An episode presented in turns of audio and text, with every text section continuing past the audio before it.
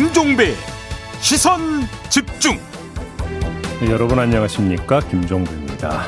제8회 전국 동시 지방선거가 국민의힘의 완승 민주당의 완패로 끝났습니다. 민주당은 오늘 비대위를 열고 지도부 총사퇴 등을 논의한다고 하는데요. 2부에서 조홍천 비대위원에게 자세한 이야기 들어봅니다 오늘도 시선 집중은 9시까지 이어지는데요. 3부와 4부에서는 이번 지방선거와 함께 치러진 국회의원 보궐선거에서 당선된 국민의힘 안철수 당선인, 더불어민주당 김한규 당선인 차례로 만나보겠습니다. 6월 2일 목요일 김종배의 시선 집중 광고 듣고 시작합니다.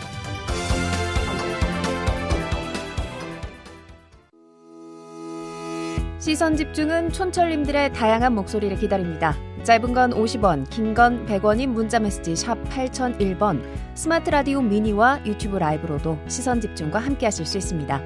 믿고 듣는 진품 시사 김종배의 시선 집중.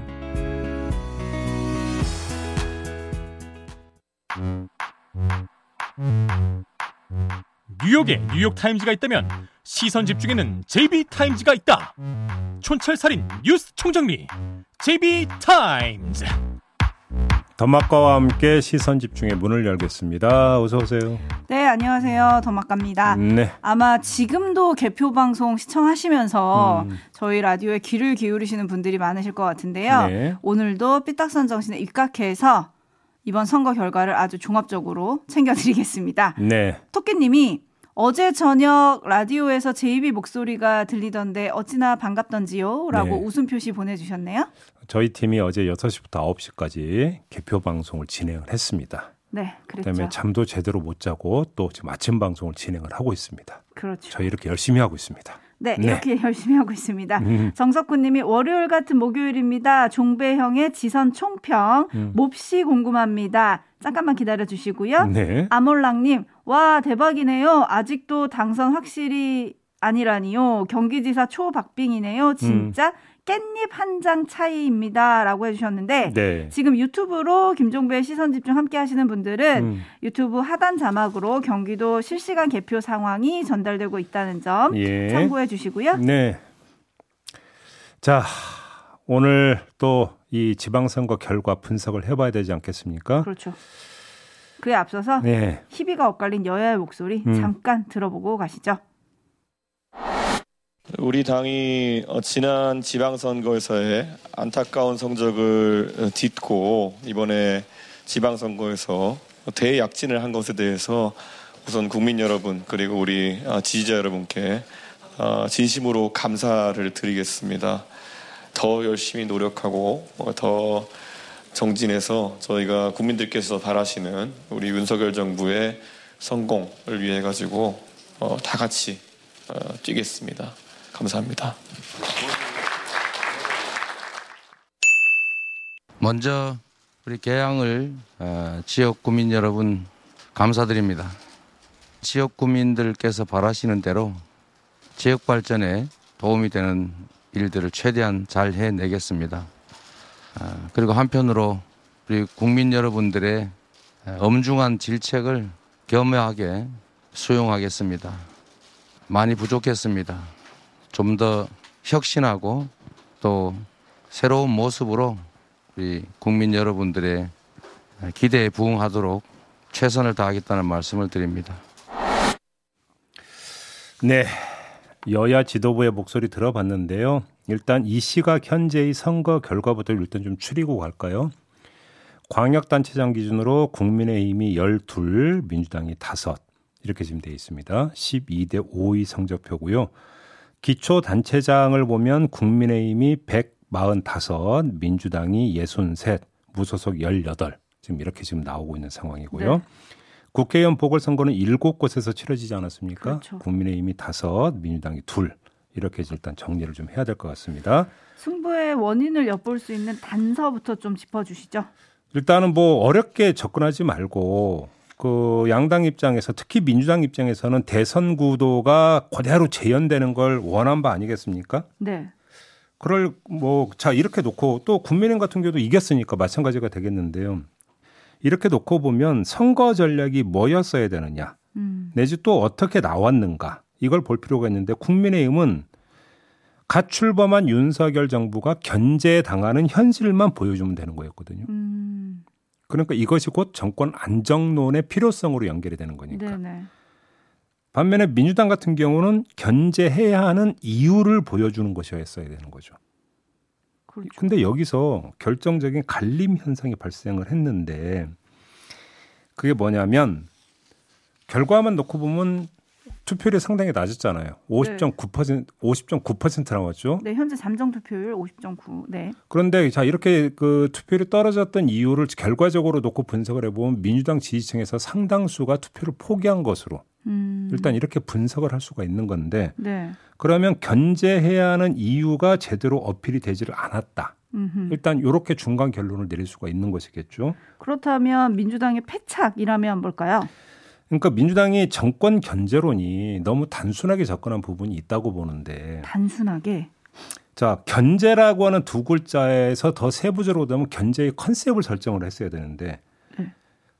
견제해 들어갈 수 있는 힘을 주십시오라고 호소하는 건 제가 볼 때는 한편으로 어찌 본다면 넌센스일 수도 있었다. 오. 왜 그러냐면 민주당은 이미 원내 과반 정당이잖아요. 그렇죠. 국회에서는 힘이 세죠.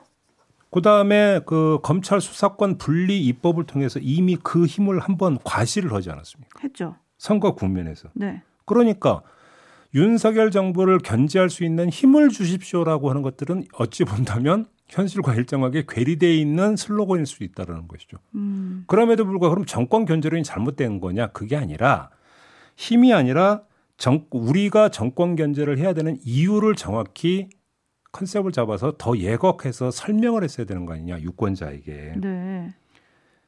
이런 거죠. 자 지난 대선에서 부동산 문제 좁히면 넓히면 민생 문제 때문에 대선에서 패배했다. 이게 일반적 분석이었잖아요. 네. 그러면 윤석열 정부를 견제해야 하는 이유를 민생과 접목을 시켰어야 되는데 했느냐라는 겁니다. 이것이 음. 기억나시는 게 있습니까? 그 다음에 그 선거 국면에서 차려진 밥상이 있었어요. 그게 청문회였었습니다. 아, 네.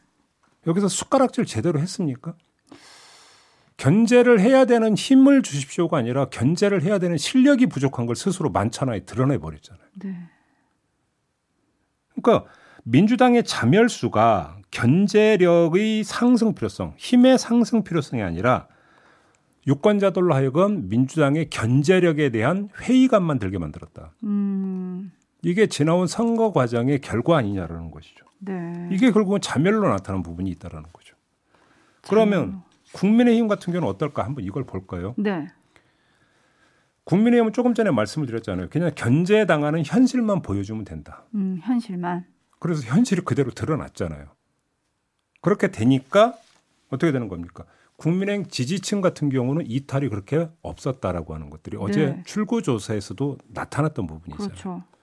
그게 지금 그래서 이 선거 결과를 불러 일으켰다고 봐야 되는 거고요. 네. 앞으로의 측면을 좀 봤으면 좋겠는데 국민의힘을 보면서 제가 느끼는 게 같은 듯 다른 게 있다라는 겁니다. 같은 듯 다른 거? 4년 전 2018년 지방선거와 4년 후인 이번에 지방선거를 한번 비교를 해볼까요?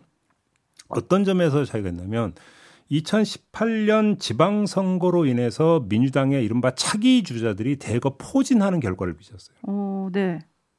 그러지 않았습니까? 그렇죠. 서울의 박원순, 경기의 이재명, 충남의 안희정, 네. 경남의 김경수. 그러네요. 그러면서 차기 주자군이 주자군이 광역단체장으로 쫙 포진하는 이런 양상을 보였습니다. 음. 국민의힘도 지금 비슷하게 나타나고 있어요. 뭐 서울의 오세훈, 대구의 홍준표, 이런 식으로. 네. 그렇지 않습니까? 네. 이런 점에서는 얼핏 보면 그림이 비슷한데 근데 다른 점이 있습니다. 대통령과 차기 주자군의 관계가 좀 약간 다른 부분이 있는 것 같아요. 오. 문재인 대 차기 주자군과 윤석열 대 차기 주자군의 관계. 그러니까 묘하게 다른 부분이 있는데 그 상징적인 게 네. 홍준표 대구시장 당선인이 어, 당선이 거의 확정된 다음에 뭐라고 얘기를 했냐면 윤석열 대통령이 홍준표를 무시할 수 없을 것이다 이제는 음흠. 이런 말을 했거든요. 네. 왜 이런 말을 했을까요? 약간의 견제감이 느껴지네요. 여기서 뭔가 좀 긴장감이 흐르고 있지 네, 않습니까? 네. 자, 그래서 문재인 당시 대통령과 차기 주자고는 근데 이런 어떤 묘한 긴장감이라고 하는 것은 없었거든요. 오히려 협조 관계였었죠. 그렇죠. 적극적 협조 관계였었지. 네. 심지어 대선 경선 과정에서 경선 그 관계였던 당시 안희정 충남지사나 이재명 경기지사하고도 이런 긴장 관계가 드러나지는 않았었거든요. 음. 근데 지금 당장 당선 확정이 되자마자 이 말이 나온다. 네. 이 점은 좀 다른 부분이라고 봐야 되는 거 아니겠습니까? 그러네요. 묘한 긴장감. 왜 그럴까? 네. 자, 문재인 정부 초기 2년을 보면은 적폐청산 움직임이 있었던 시기로 한마디로 정리를 할 수가 있습니다. 그러면서 그때 이런 말이 있어요. 문재인 대통령이 다른 건 몰라도 야당복은 하나는 갖고 태어났다. 야당복. 이런 말 있지 않았습니까? 예, 있었던 것 같아요. 그때 야권의 상황은 분열상에다가 방황이었거든요. 음흠. 이렇게 되다 보니까 정치적 견제 시스템도 작동이 안 되고 있었다는 겁니다. 네. 이 결과로 문재인 대통령의 압도적 지지세가 유지가 됨으로써 차기 주자군의 정치 공간이 열리지 못하고 있었던 것이죠. 어허. 그때로서는. 네. 그러면 자 윤석열 정부 초기 2년은 어떻게 될 것이냐 이걸 앞으로 봐야 된다는 게 핵심 그 관전 포인트는 여기에 있다고 오, 보는데 네. 국정 컨셉이 무엇이 되느냐 다시 말해서 국정 컨셉이 무엇이 되느냐에 따라서 그러니까 국민 여론의 지지세가 어떻게 되느냐가 연결이 될 테니까 음. 그다음에 민주당이 전열을 얼마나 정비하느냐 이거에 따라서 차기 주자군의 어떤 정치 공간이 달라질 것이다. 네. 그래서 이거는 현재로서는 미지수로 남아 있다. 미지수. 이렇게 봐야 되는 거겠죠. 네. 이렇게 놓고 본다면 국민의힘 지방선거를 끝낸 국민의힘에서 지금 당장의 그 과제이자 그 목표는 아, 차기 당내 리더십을 어떻게 구축할 것인가의 문제가 될 거라는 것입니다. 음, 그렇죠. 그러니까 갑자기 궁금해집니다. 국민의힘 차기 당 대표 윤핵관이 될 거냐 아니면 국회로 복귀하는 안철수냐 아니면 이준석 대표가 징계에서 자유로워져서 재도전할 거냐 뭐 이런 관전 포인트들이 나오더라고요. 바로 어떻게 보세요? 그러니까 일단 지금 이준석 대표 임기가 1년 남았잖아요. 아직 남았죠. 남았기 때문에 네. 사실은 차기 대표를 이야기할 이유도 없죠. 하지만 지금 징계권이 있기 때문에 얘기가 나오는 거예요. 바로 그 점 때문이잖아요. 그래서 만약에 징계권이 이루어져서 대표를 다시 뽑아야 되는 상황이 연출이 된다면 네. 이때 그러면 차기 당 대표가 어떻게 되느냐의 문제가 있습니다. 근데 여기서 참 재미난 현상이 하나가 더 있는 게 네. 지금 만약에 국민의힘 같은 경우는 당 대표를 새로 선출하면 보임이기 때문에 그냥 임기 2년이 아니라 지금 남은 임기를 채우는 걸로 간다면서요. 이렇게 음. 되어버리면 민주당 같은 경우도 이제 그 차기 당 대표를 뽑으려고 하는데 어떤 차이가 있냐면 공천권을 행사하느냐 못하느냐 차이가 있어요. 어허. 다음 총선에서. 2년으로 본다면 임기를 네. 그렇죠. 네. 이 차이가 있는 것이기 때문에 얼마나 많은 사람들이 국민의힘의 어떤 그 차기 당 대표에 도전할 거냐. 만약에 음. 이준석 대표가 물러난다고 가정을 한다면 네. 이것도 좀 봐야 되는데 이런 걸 떠나서 제가 조금 전에 문재인 정부 초기 2년과 윤, 비교해서 윤석열 정부 초기 2년을 진단을 했다면 네. 여기서 요구되는 차기 당대표의 리더십은 어떤 형이냐면 정치력이 뛰어난 조정형이 되어야 될 거다. 오, 정치력이 뛰어난 조정형. 그게 뭐냐면 자기 주자권을 관리하면서 불거지는 부분들을 제어할 수 있는 정치력도 필요하고. 네. 어차피 2년은 좋든 싫든 여소야대 국회를 그냥 안고 가야 되는 거거든요. 음. 그렇기 때문에 대야 관계에 있어서도 조정력은 필수다. 네. 이것이 단순히 원내 대표에게만 맡길 수 있는 성질의 문제는 아니지 않겠습니까? 음. 거기다가 또 대통령실과의 관계에서 놓고 보더라도 그렇잖아요. 윤석열 대통령은 정치 경험이 전무한 상태에서 바로 대통령으로 직행한 케이스이기 때문에 네. 특히나 이제 대통령실 같은 경우도 보면은 거의 이제 관료 출신들로 다수 포진돼 있는 그러면 검사 출신들 이렇게 음. 되어 있는 거 아니겠습니까? 네. 그러니까 여러 가지 점에서 세 가지 측면에서 전부 다 조정이 필요하다라는 거예요. 음흠. 당과 대통령실과의 관계 측면에서도 야당과의 관계 측면에서도 그다음에 차기 구도 관리 측면에서도 조정이 필요한 부분인데 이렇게 놓고 본다면 정치력이 뛰어난 조정형 당 대표가 필요한 시점이라고 봐야 되는데 근데 이거는 그냥 관찰자가 보는 객관적인 진단이고 음. 당원들이 어떤 선택을 할 것인가는 또 전혀 별개의 문제 아니겠습니까? 그렇죠. 7829님, 윤핵관들 이준석 대표 정리하고 싶었을 텐데 이번 완승으로 조금 난감해지지 않았을까 싶습니다. 네, 그런 면도 없지 않아 있겠죠. 라는 관전평 들어왔고요. 네. 자, 더 궁금한 거는 민주당의 앞날인데요. 네. 어떻게 보세요? 그 제가 일전에 이제 선거 직전에 박지현 그 비대위원장의 쇄신 요구에 따라서 불거졌던 분란 때 네. 그런 말씀을 드린 적이 있었거든요. 결국은 지방선거 결과 원톱 리더십이 구축이 되느냐 마느냐가 그렇죠. 앞으로 어떤 그 향배를 좌우할 것이다 이런 말씀을 드린 바가 있었습니다. 네. 여기서 이제 원톱 리더십이라고 하는 게 뭐 간단히 이야기해서 이재명, 이재명. 네. 이재명 후보가 어떤 성적표를 안고 지금 당으로 이제 그 오느냐 네. 이 문제였던 거잖아요. 그렇죠. 상처뿐인 영광이잖아요. 상처뿐인 영광. 한마디로 정리하면 그런 거 아니겠습니까? 네. 이재명 그 당선인은 이중 손실을 봤다. 이렇게 봐야 되는 건데 이중 손실. 첫 번째는 스스로 어떤 그 체급을 깎아버렸다. 이게 첫 번째 피, 그러니까 손해고요. 네.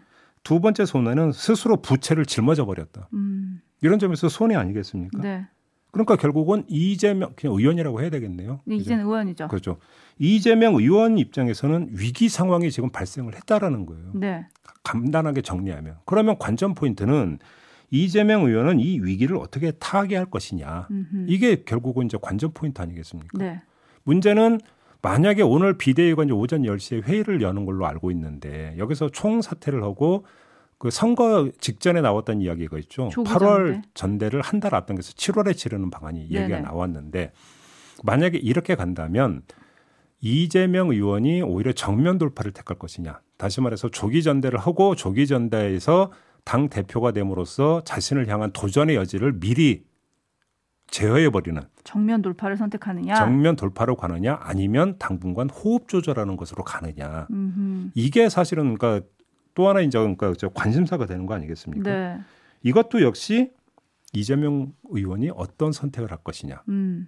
근데 분명한 사실은 대선 때 얻었던 성적표로 민주당의 최대의 자산은 이재명이라고 하는 당 안의 목소리가 앞으로는 많이 약화되고 갈라질 것이다. 그렇죠. 그럴 것 같고요. 지금 물프레님이 경기도 잡은 것으로 희망을 봅니다. 6729님, 김동연 대권 주자로 바로 가나요? 이런 문자들을 좀 보내고 계신데 음. 지금 김동연 후보 이제 당선인이라고 해야 될 것 같은데요. 네. 소감을 밝혔다고 합니다. 당선 소감을. 네. 그거 잠깐 들어보시고 얘기 이어가시죠. 그러죠. 네. 정말 감사합니다. 오늘의 승리는 저 김동연 개인의 승리가 아닙니다. 변화를 바라는 우리 도민 여러분, 그리고 국민 여러분들의 간절함과 열망이 함께 어우러서 오늘의 승리를 만들어 주셨습니다. 저를 지지해 주셨던 분들, 또 지지하지 않으셨던 우리 도민 여러분께도 깊은 감사의 말씀 드립니다.